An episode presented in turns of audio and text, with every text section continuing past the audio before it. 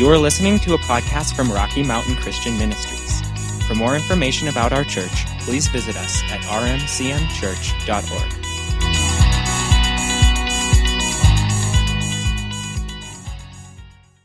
I do want you to open your Bibles once again over to 1 Peter chapter 5. Uh, we're going to move on in a few minutes uh, over into Matthew chapter 6. So maybe you want to bring that up too, but um, I'm sorry, that's not true. Um, Mark chapter 6. But at any rate, we are going to start back in uh, 1 Peter. We've been, uh, I want to talk to you this morning about defeating anxiety and worry and fear in your life.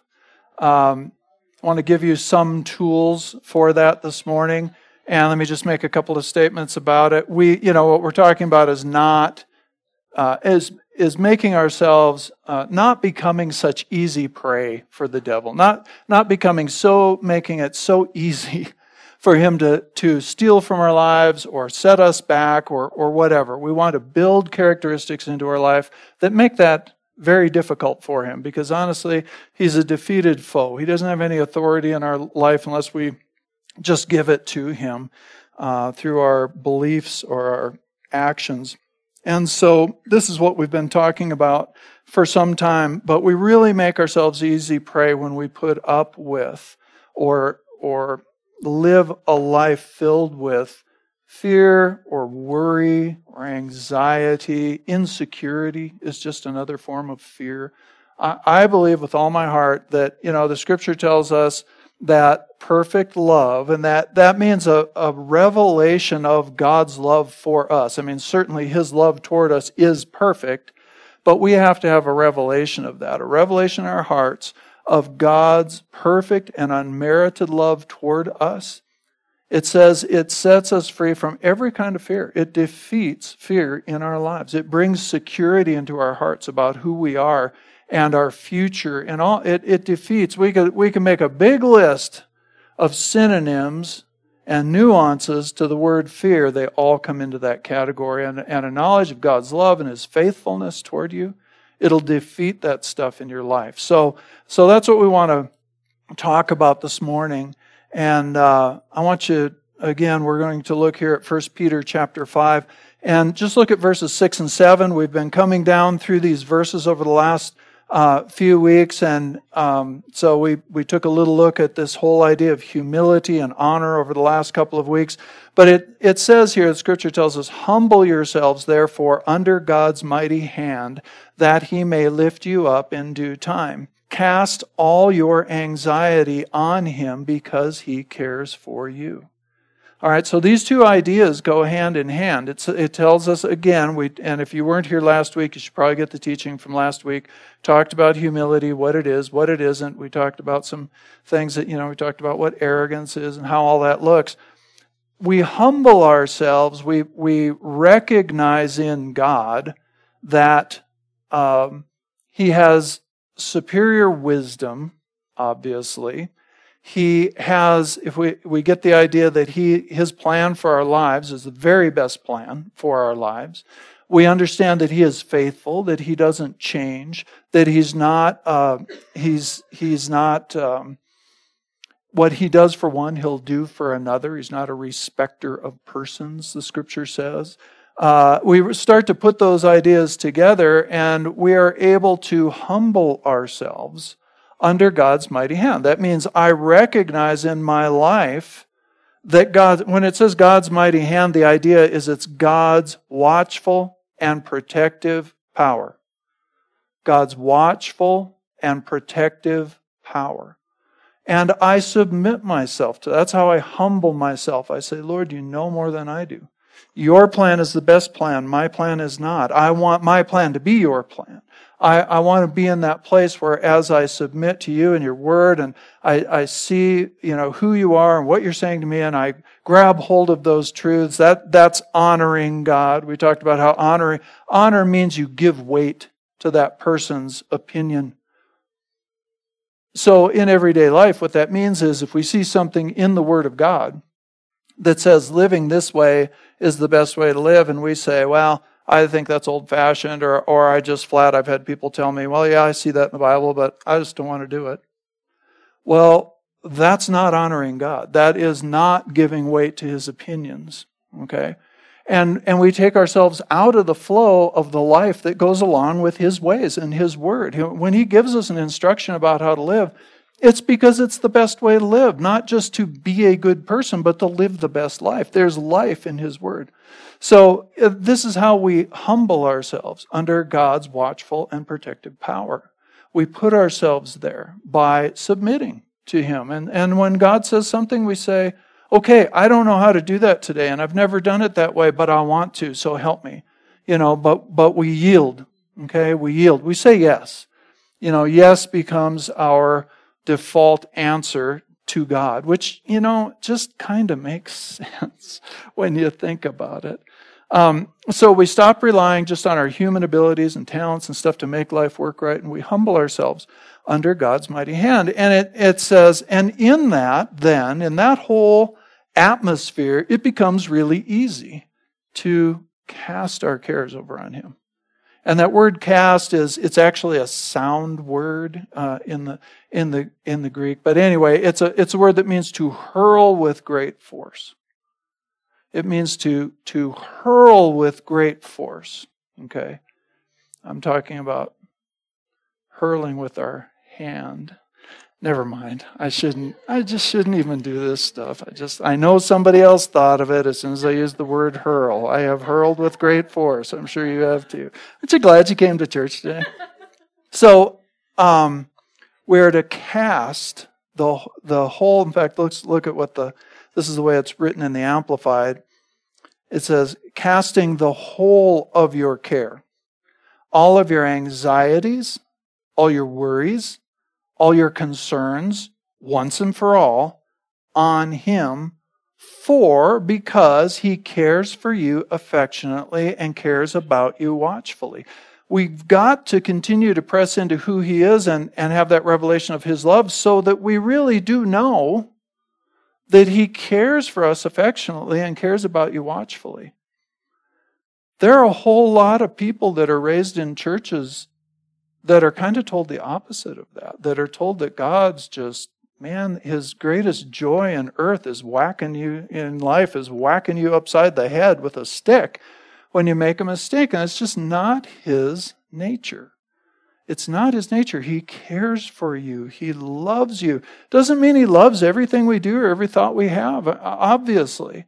But he loves and values you as a person. You are his creation. He had a plan for you. He knew you. He knit you together in your mother's womb. He's, he's known you and planned for you from before. From eternity past, he planned for us in Christ. He loves you. And that's something that I don't think any of us get by hearing a preacher say it once or twice. It takes time with God and in His presence and going through life and, and and making note of, and this is what I want to talk to you about today, making definite note. Every time we see God's faithfulness and we see God move, we've got to be keeping track of that and meditating on that and thinking about that. So, the only way we can cast our care on Him is when we know, when we really know in our hearts that He cares for us affectionately and cares about us watchfully. All right?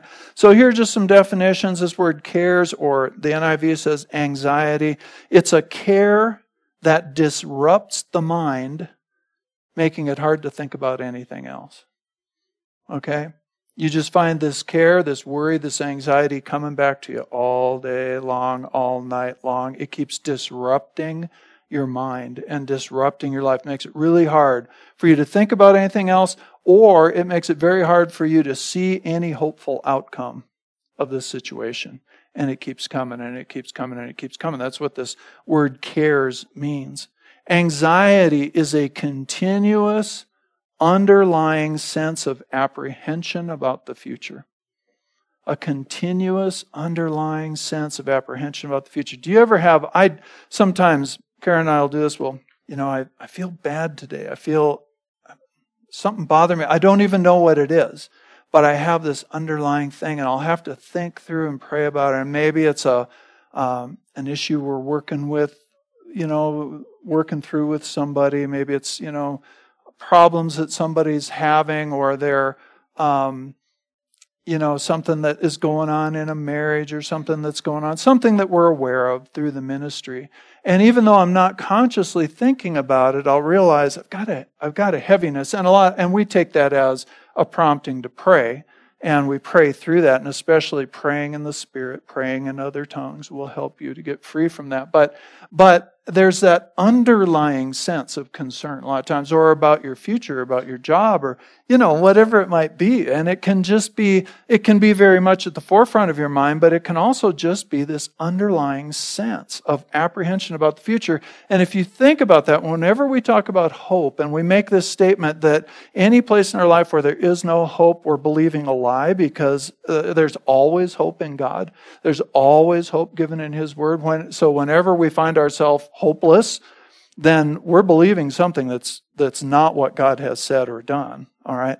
Well, this this terminology to me, when I read that definition, you know, an underlying sense of apprehension about the future, that's the exact opposite of biblical hope, which is an underlying or or forefront sense of anticipation of good in the future. So really, if we're carrying care and anxiety, it's going to be impossible for us to walk in hope which is going to make, you know, faith comes in and fills hope with reality. And so if we don't have hope working, um, you know, faith is the substance of things hoped for. So all this can really be a big deal.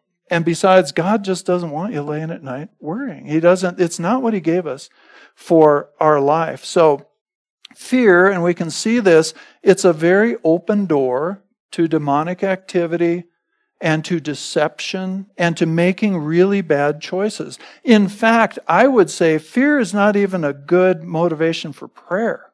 It's actually a terrible motivation for prayer, but many times we pray prayers of fear. We, we need to spend time with the Lord and let Him change that fear into confidence, faith in Him. Our prayers are supposed to be birthed out of a place of faith and trust in God. And that doesn't mean you should never talk to God about your fear. Just realize, because David did. I mean, you look through the Psalms and he'd say, Man, it all looks bad. My enemies are everywhere. I'm going to die. And then he, but he would always come back to declaring the goodness and the faithfulness and the power of God. So we don't want our prayers to just be fearful prayers. We don't want to just be t- declaring that because fear really is believing what the enemy has said. That's what it is. It's, it's believing that instead of what God has said. And we see over in the book of Job, people are always asking, oh, what happened to Job? And all these different crazy theologies about the book of Job, but there's that one statement that's so important early in the book where it says, Job said, The thing that I have so greatly feared has come upon me, which shows you where the door got open to all the stuff that Job went through. The thing that I have so greatly feared has come upon me. Fear's, fear's a bad deal. Okay? And worry is just fear's video production. It's just anxiety, it's just the soundtrack. It's just, you know, it, it just fear wants to play a movie in our heads all day, every day, and, and we don't have to allow that to go on. So we find that trust, faith, is a response to faithfulness that's shown. And that's why it's so important for us to learn. And I think we have to learn this. How? Learn how to grab hold of the message, the lesson that is within every breakthrough, every act of faithfulness, every time God answers a prayer, it says something about who He is. Every miracle that we see, whether it's in our life or somebody else's life, they all belong to us and they all give a message of who He is. And so I want you to go with me over to Mark chapter 6, and we're going to spend the rest of our time here I barely have time to do this service. There's so much. We're going to begin in verse 30. There is so much in this story, and it's in all the Gospels. And this is the story of the feeding of the 5,000 with the loaves and the fish. And we've all read this story, but I, I, really want us to go through this today and pull some specific things out of it. So I'm going to make this, I want to read this paragraph to you that's up on the screen, and I want you to think about it with me. I know it's kind of a long one, but still, let's think about it. It says, we develop the ability to live a worry free life or a fearless life. I don't want to say a careless life, carefree life, I guess, huh? We, uh, we develop the ability to live a worry free life as we learn to carry the revelation of God's nature that's found in every miracle, every provision, every act of faithfulness forward into what we're facing today. We learn, we learn how to live a worry free life when we learn how to carry that revelation that's contained in every act of faithfulness, every breakthrough, every answered prayer. There's a, there's a revelation there of God's care, of His nature, uh, of whatever the, whatever the breakthrough is about, of His, His freedom, His deliverance. We need to learn to carry that forward into the next difficulty or challenge that we're facing so that when we come, uh, when we come into that next challenge, we can say, the same God that was with me back here is going to be with me up here. Right? The same God that provided for me in that impossible situation, and I couldn't see how it was going to happen right down to the wire, and then God took care of it. That same God will take care of me in this situation. Does that make sense to you? Okay, we've got to learn to do that. And instead, so often, this is what we're going to see here, we we just we see the breakthrough or the miracle or the answered prayer, and we celebrate it for what it is at the moment that it happens, but we don't celebrate it. We don't. I, I have to take a phone call. Just hang on right there. Stop. Uh, but we don't sell we don't carry the lesson of it forward. Okay, so let's begin here. Um, we're not going to read all of these verses, but basically, the I want to look at the truths that are found in verses 30 uh, through verse 52. And we're not, don't, don't worry, I'm not going to try and cover 22 verses in depth here. But, uh, but we are going to read through a lot of this. So I'm going to read from the NIV primarily, uh, and I'm going to begin here in verse 30. It says, The apostles gathered around Jesus and reported to him all they had done and taught. And then because so, again, this is Mark 6 30, I said that right. Then, because so many people were coming and going that they did not even have a chance to eat, he said to them, Come with me by yourselves to a quiet place and get some rest. So they were going on vacation with Jesus. They'd been working hard, there'd been ministry 24 7. They're all wiped out and they're going away with Jesus. And it was Jesus' suggestion, we could talk about that all day, for them to get some rest, all right, and go with Jesus to a place away. So, in verse 32, it says, So they went away by themselves in a boat to a solitary place. But Many who saw them leaving recognized them and ran on foot from all the towns and got there ahead of them.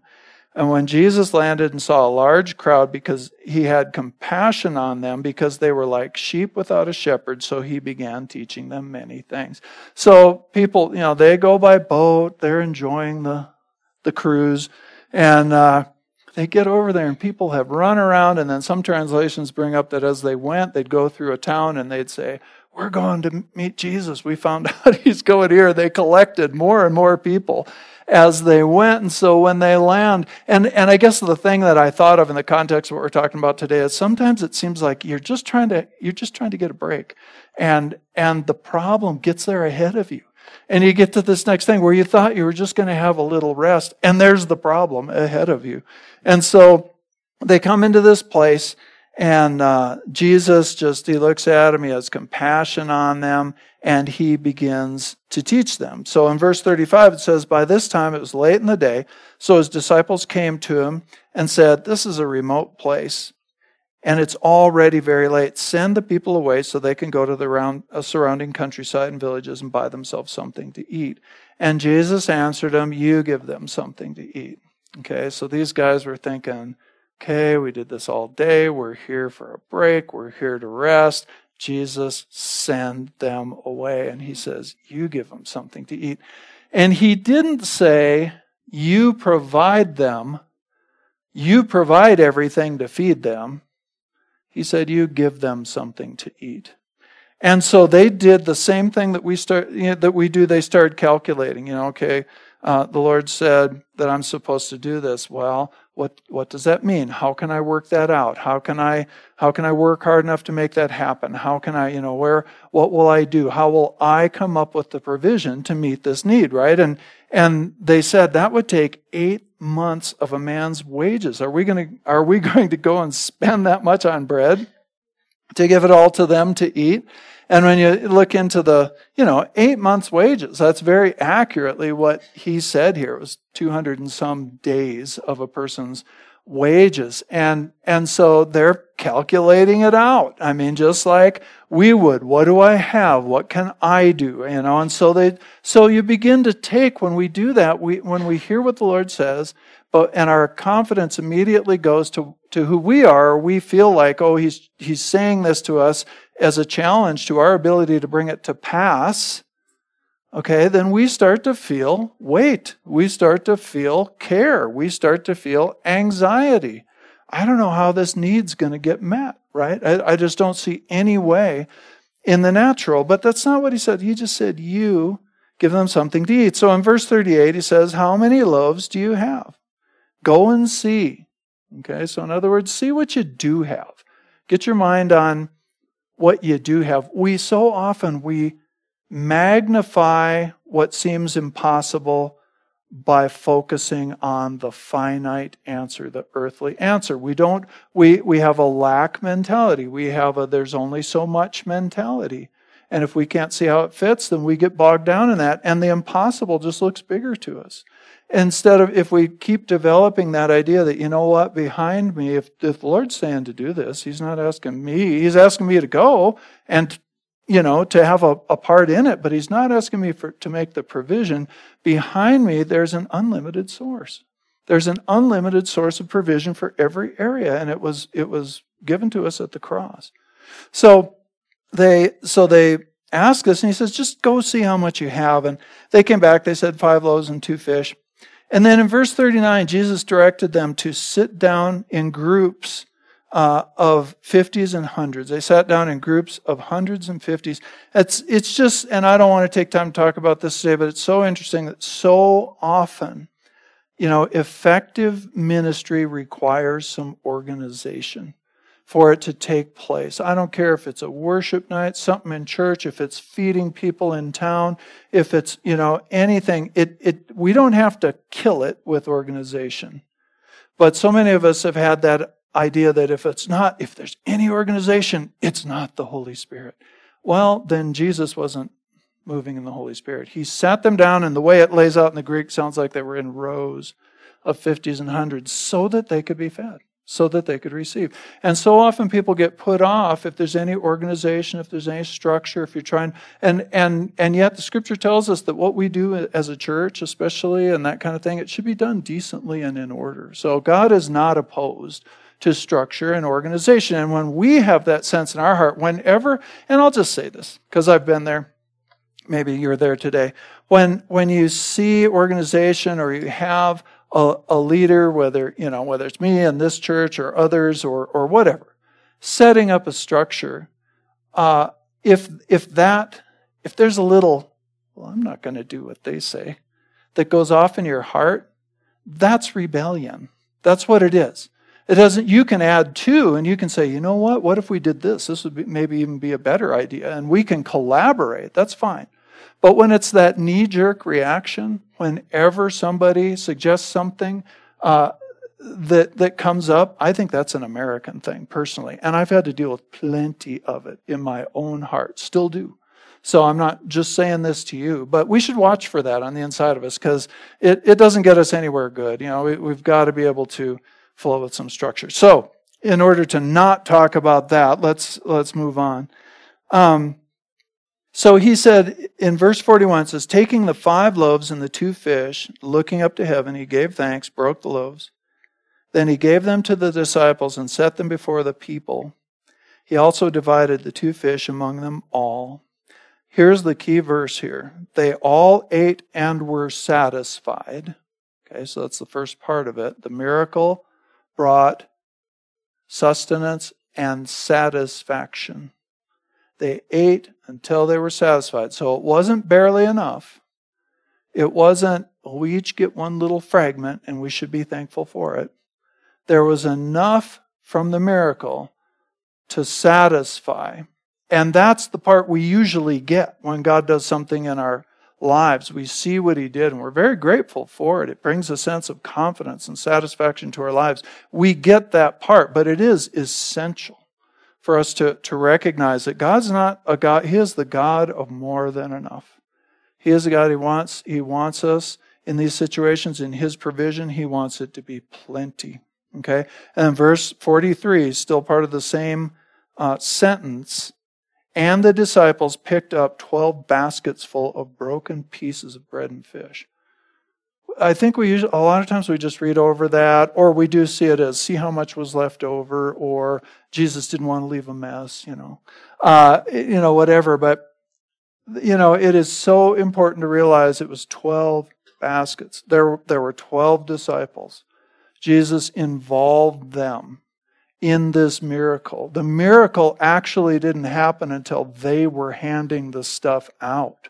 He gave thanks for five loaves and two fish, and he started breaking them, handing them to them, and they started handing it out, and the bread and the fish multiplied. And there were thousands of people. I mean, most Bible scholars believe it says 5,000, but that was the men. That's how they counted in those days.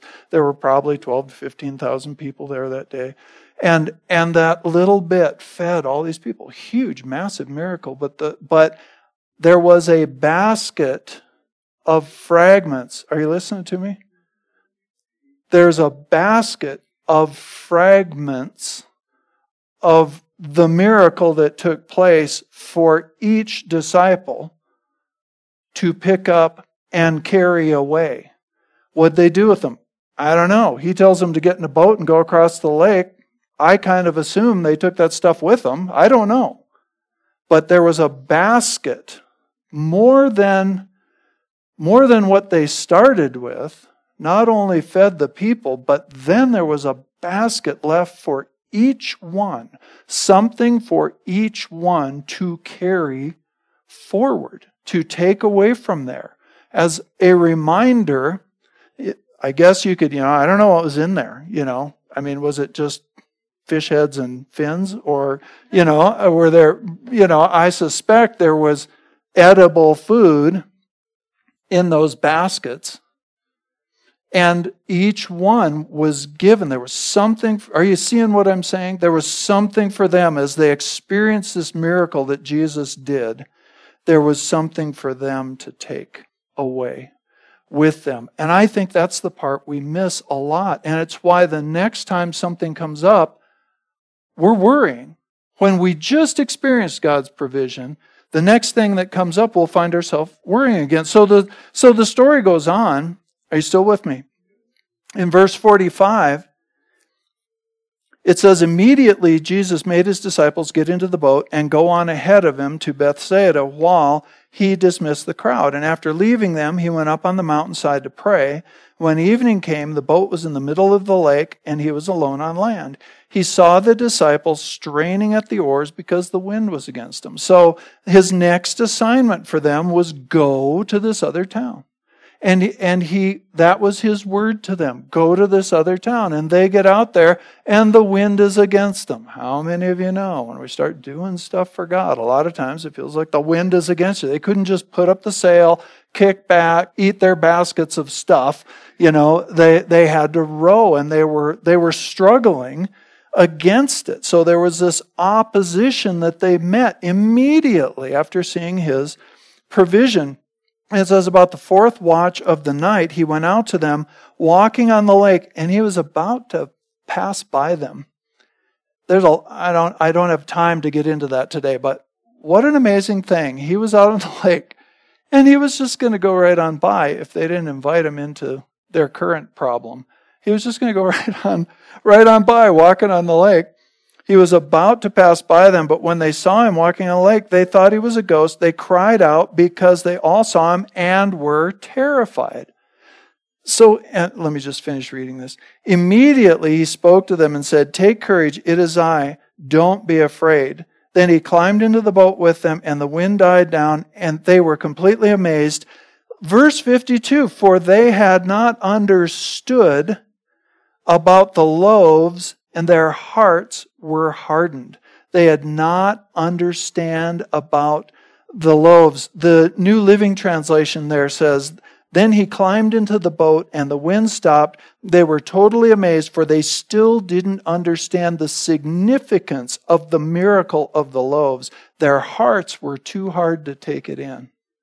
That's interesting to me. Their hearts were too hard to take it in. The only part of the miracle they recognized was the provision for that day, not the part they were supposed to carry forward. That there was a significance within the miracle, within the provision. They could look at that and they could see God is my provider and they could begin to approach him that way. Anytime our bodies are healed, it points to the fact that God is a healer. Anytime a relationship is restored, it points to the fact that God is a relationship restorer. Anything that we experience, any answered prayer, any miracle, any breakthrough, every time it happens, if we get free from a sin in our lives, it, it reminds us that where the Spirit of the Lord is, there is liberty there are truths within those experiences that we have. And he's saying the reason you're terrified out here on the lake is because you didn't get what happened back there. You didn't get the full significance of that miracle. And a part of that miracle was there were 12 baskets, one for each of you to take forward. You know, and I can just see him again. I don't know what happened, but, you know, you guys, uh, you're sitting by baskets of pieces from what I just did, and yet you're terrified. And again, he doesn't ask us questions. Uh, you know, in in a uh, similar story in another gospel, it says he he asked him, "Why are you so afraid? Why? Where? What? What happened to your faith? Why are you so afraid?" And he wasn't saying it to condemn them like they're a bunch of jerks. He was saying it to ask the question for us to look at our own hearts. Why am I so afraid? And so I think this is just an incredibly important lesson for us to learn. Again, uh, 1 Samuel 17, verses 32 through 37. You know, it's the story of David and, and Goliath and the, and, and when he, when he came up to that situation and he saw this giant taunting the armies of God, he was indignant, you know. He got, he had a, what in the heck is going, how dare you kind of moment in his own heart.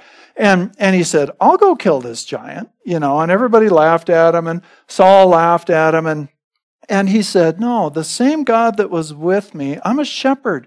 And he said, I've had to kill lions and bears. And the, and the literal text says, I'd grab them by the chin and club them to death. Lions and bears. And he, and he, you know, and he said, the same God that was with me with the lion and the bear will take this uncircumcised Philistine down. You know, and, and he had that going on in his life that, wait a minute, no, I've experienced this in God. I, th- I just think we make ourselves easy targets when we forget the lessons of the things that God's already done for us. We just make it really easy for the devil to come in and tell us a lie about what's going to happen in the future if we don't remember, wait a minute. And I can think back, and I don't have time to tell you the stories today, but I mean, I can think back in our life, just as far as provision goes, I can think back to a time where we made a really stupid mistake of moving uh, to a place we weren't supposed to be in. And anyway, it was, so we were broke. I mean, we had no income. We, it was just stupid. Well, God just kept providing for us and we'd blown it. I mean, it was our fault. You know, we were needing to dig ourselves out of the hole. God just kept providing and groceries were showing up on our doorstep. And I mean, we it just, you know, there was food for the horses, there was food for us. It was just phenomenal. We didn't take that for granted. We didn't say, okay, then we'll stay in this bad spot. You know, we did what we needed to do, but God provided. And so later, there was a time when we'd been in Durango, we moved back to Albuquerque, we had to take a big cut and pay, and all of our expenses went up. And we didn't know how we were going to make it, but we knew the God that provided for us a few years ago in Berlin is the same God that's going to provide for us here. And when we came here, there was kind of a housing market like it is now. There was nowhere to rent and there was nowhere to, and you go to the bank, you talk about buying a house and you go to the bank and you tell them, oh, we're starting a church. They just write down unemployed. I mean, you know, that's, you know, it's just, you know, but God made a way for us to actually purchase the house that we're still living in. Kind of amazing. But anyway, we might as well settle. It's been 22 years. There we are. Um, but anyway, you know, so we knew, well, God made a way there. God will make a way here. He's telling us to go. He'll make a way for this to work. And so I, just think, you know, I could tell you story after story after story about that, but it's so important. And listen, and I'm saying this, I'm bad at this. I forget things. If, if people, just ask my wife. Let's see, you're my wife, right? Yeah, yeah. Um, if, if I don't write things down, even good things that I shouldn't forget, I'll forget them. And I've relied too much. Karen doesn't forget anything. and uh, maybe it's a woman thing, I don't know, but she doesn't forget anything. She remembers the details of things. And oftentimes I will. I'll go back and say, when this happened, what was exactly the situation? And I didn't. I used to journal better, and, and I haven't been doing it as much. But it's such a great practice. When God does something, I encourage you don't do what I have done. Do as I say, not as I do. Write them down. You know, and I'll go through periods where I'm doing better and periods where I'm doing worse, but write them down. Remember them because you're going to need to be able to recount that testimony. That's your testimony of His faithfulness. And it's going to stir up, you're going to be able to cast your cares on Him. You're going to be able to pour your anxieties out, pour them over on Him, and walk away in a place of confidence and faith because of what you have a past, you have a history. If you're a minute old in, in Jesus Christ, you have been set free from sin. You've been brought into his family. You already have a testimony of what he has done. And so I just encourage you, just be, let's just begin to build this into our lives. Make sense? Let's stand up and pray today. Thank you, Lord. Thank you, Father. Thank you, Lord. Father, I'm so grateful. I'm so grateful for your word. I'm so grateful, certainly, for your faithfulness and your love for us and, and the way that you do. So, Lord, we all go through times where we don't see how this is going to change or how it's going to work out, Lord, and you lead us through it. You always lead us through it. You make a way where there seems to be no way. And Lord, I pray this morning for people who might be in that very place.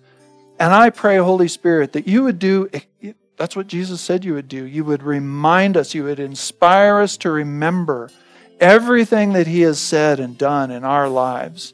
And Lord, if it comes from the scripture, if it comes from sometime, if it's what happened with David, that's our miracle too, because we're part of the family. If it happened in somebody else's life around us, that's our miracle too, because it, we're part of the same family. You are no respecter of persons. So, Lord, help us to learn to take hold of every victory and Lord, to make it our own, to, to put it in our hearts, to settle on it, and Lord, to go forward in strength, looking to our future, not with apprehension, but with absolute excitement about the good things you're bringing to us. And we thank you for that. I pray, Father, that all of us, all of this church, Lord, that we would distribute hope everywhere we go, that we would distribute the good news of how good you are everywhere we go this week Thank you for the opportunities. In Jesus' name.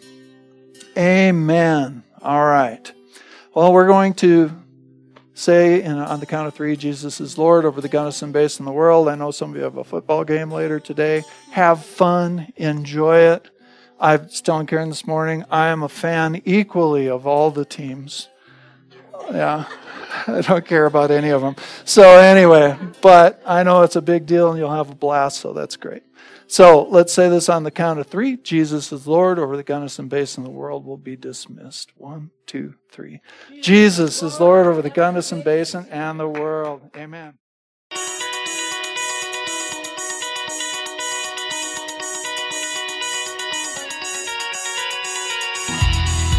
Thank you for listening to this message from Rocky Mountain Christian Ministries in Gunnison, Colorado. We hope you will visit us at rmcmchurch.org like our Facebook page, or subscribe to our messages on YouTube.